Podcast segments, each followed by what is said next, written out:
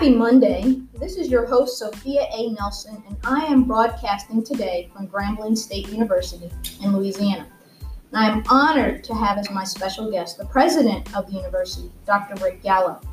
Dr. Gallot is the 10th president of historic Grambling University, and he was also a student here many years ago. He and his family have deep roots at the university, and I'm going to let him tell you more about that in a minute. He was also an elected state senator and member of the Louisiana House. Today's Monday motivation topic will be embracing America. I'm down here to speak at Convocation tomorrow on Constitution Day, which is September 17, 2019. It is the day that we as a nation celebrate and honor our founding documents. I am particularly excited about tomorrow because I am at one of our great HBCUs in America. Many of my listeners are familiar with Grambling because of its outstanding football program under the legendary Hall of Fame coach Eddie Robinson.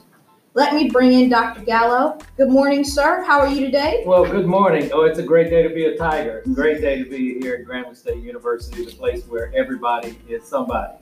I like that motto, by the way. I like that a lot. Today is HBCU Impact Day. Tell me a little bit about what that is.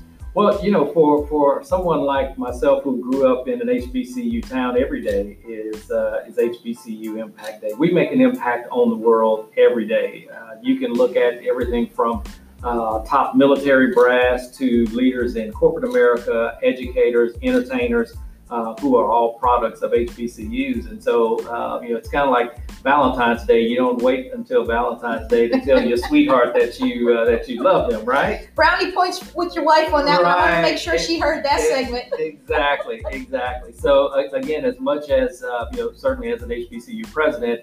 Uh, I appreciate the designation of a day, uh, and I, and, I, talk about this often when I'm doing uh, Black History Month speeches. I said Carter G. Woodson did not envision that we would only talk about Black history during February. Mm-hmm. That is something that we do uh, year round. And, and, so, you know, just maybe 100 yards from, from here is where I attended nursery school and wow. attended nursery school through college on this same campus. So, wow. the nursery school, we had uh, laboratory school, which was uh, grades 1 through 12, and then transitioning here uh, to the university. So, uh, again, it, it is so much a, a, part of who, who I am and, and others like me who uh, have HBCU uh, all in our DNA. So every day is a day that we should uh, absolutely celebrate the amazing things that, that HBCUs represent and the amazing things we do every day. Let me ask you this. When we think about historically black colleges and universities, what is the impact? I mean, I've read many articles. I know that my sorority sister, presidential candidate Kamala Harris, has been talking about uh, the numbers of graduates and how HBCUs uh, disproportionately turn out doctors, lawyers, engineers, etc. Talk to me about the importance, uh, President Gallot, about HBCUs because I know that you know in this day and age we live in, in the quote unquote post-racial America, which we know is not true um, that folks go, well, why do we still need black colleges?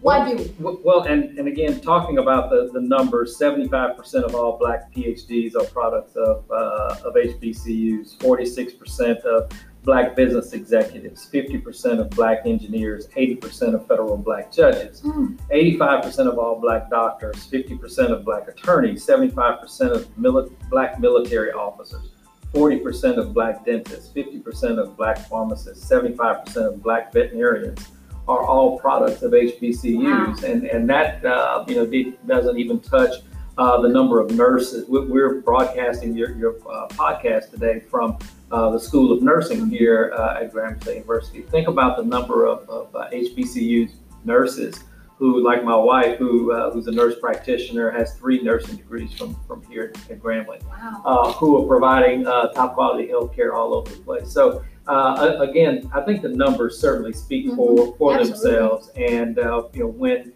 there was a point in time where, you know, certainly African Americans had no other choice. Yes. Uh, but now, even though we do have the choice to go anywhere, what, what we're finding, especially now with everything going on in America, that there is a, a level of reconnection mm-hmm. with HBCUs. And I, and I always tell kids when I'm out recruiting, you know, at Grambling and, and at other HBCUs, you will be celebrated, not tolerated. That's so good. Yes, and so, so you know that is um, you know that's uh, the mission that we continue to um, to fulfill, and, uh, and, and I think we do a great job of it.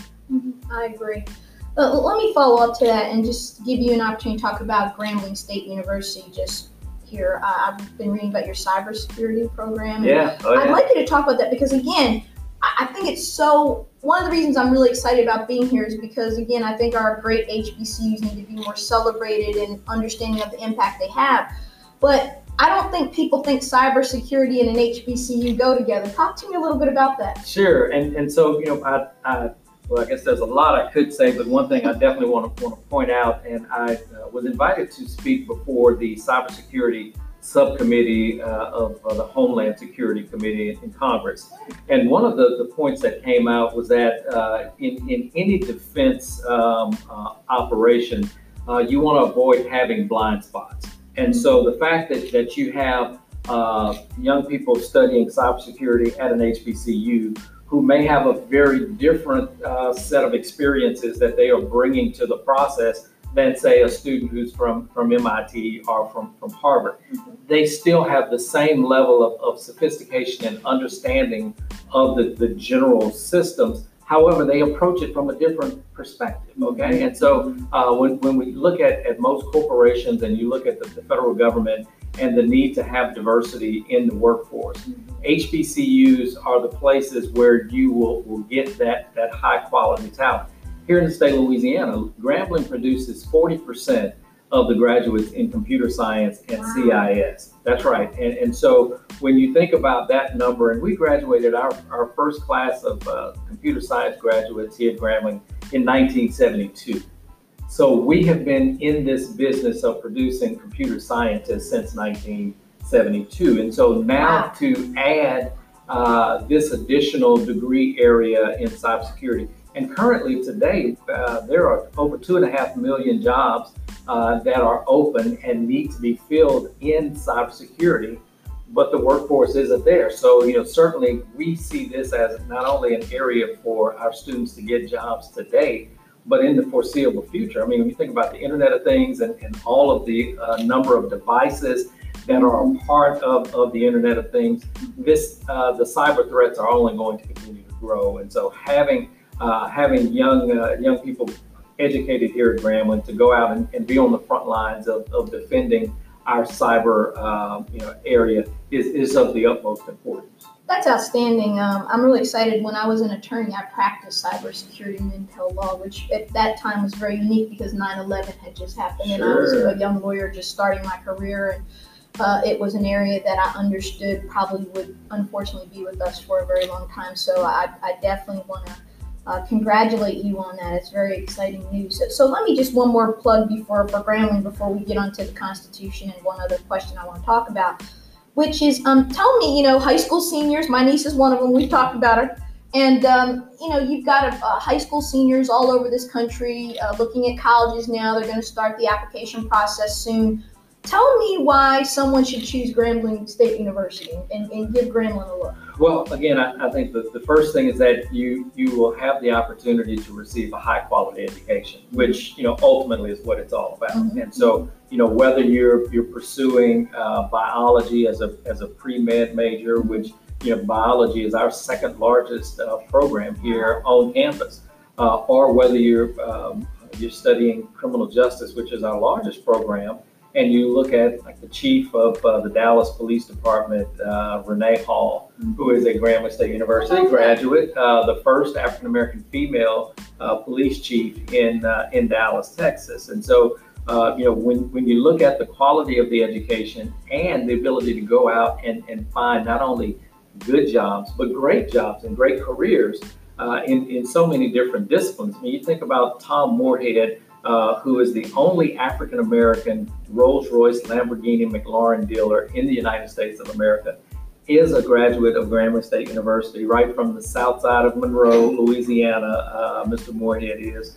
Uh, you know, Doug Williams. Uh, So Tom is my neighbor, and I bought my BMW from him and his wife. They literally are down the street from where I live in Northern Virginia. BMW Sterling, you're right, is now the only black owned. There used to be three. They're the only one right. in the United States. So right. very familiar. Go ahead. You Well, and, and I always say, you know, you can start at Grambling and, and go anywhere. So, you know, we produce doctors and we produce police uh, and, and, security officers, uh, lawyers, uh, engineers. We, are doing research right right now on campus. Uh, it's a collaboration between our chemistry, biology, and engineering technology departments, where they have created a polymer in the in the lab that that um, is being used to build drones. And it is a um, biodegradable uh, substance that they have created.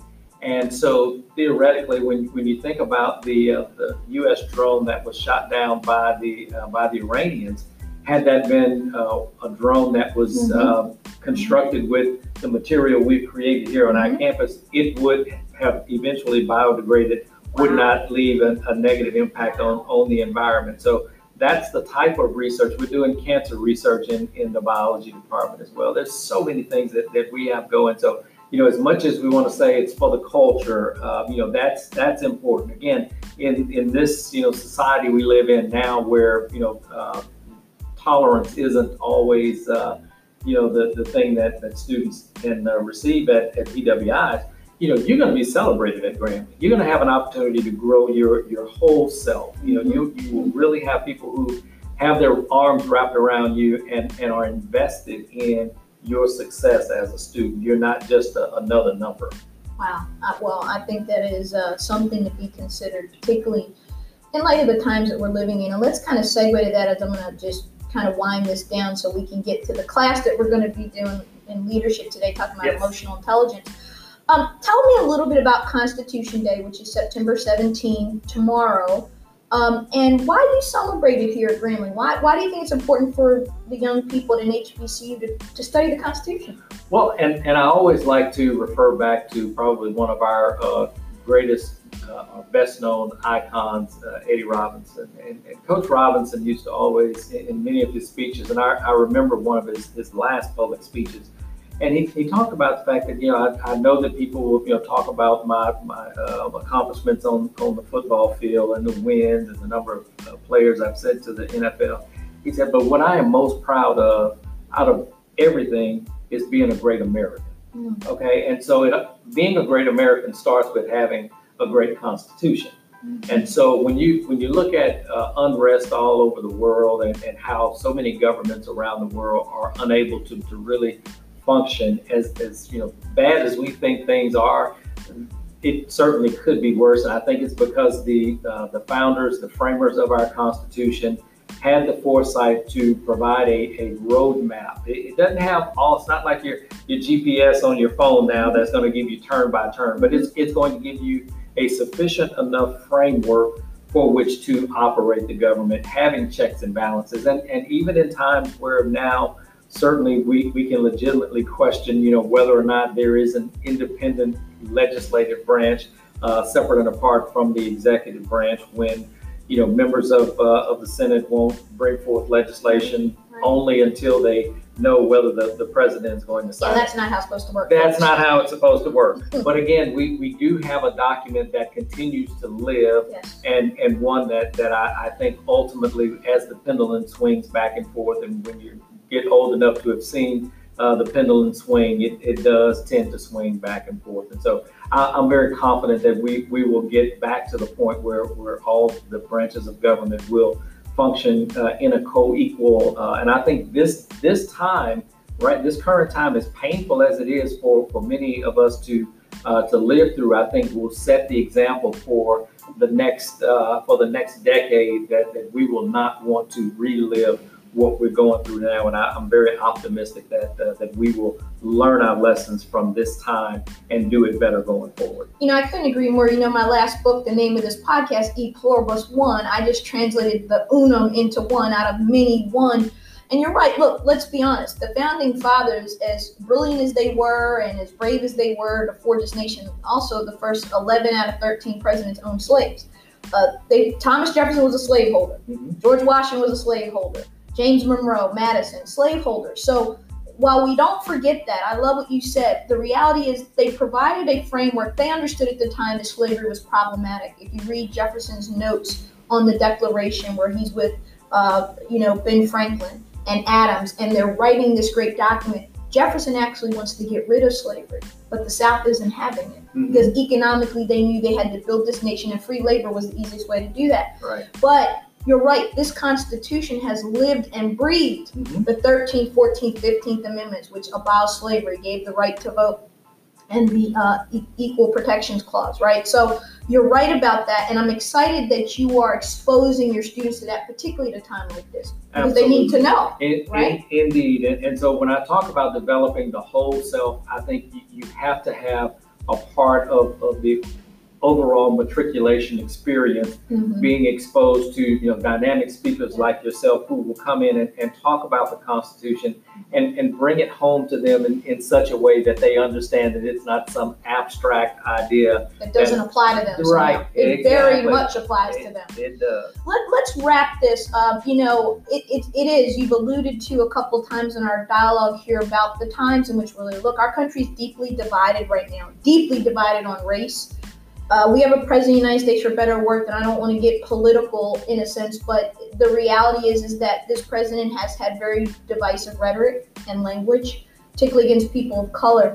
And the New York Times, as you know, did a uh, fabulous set of articles and series around the 400th commemoration of 1619, which is the first enslaved people arriving on the coast of Virginia near uh, Portsmouth and Hampton.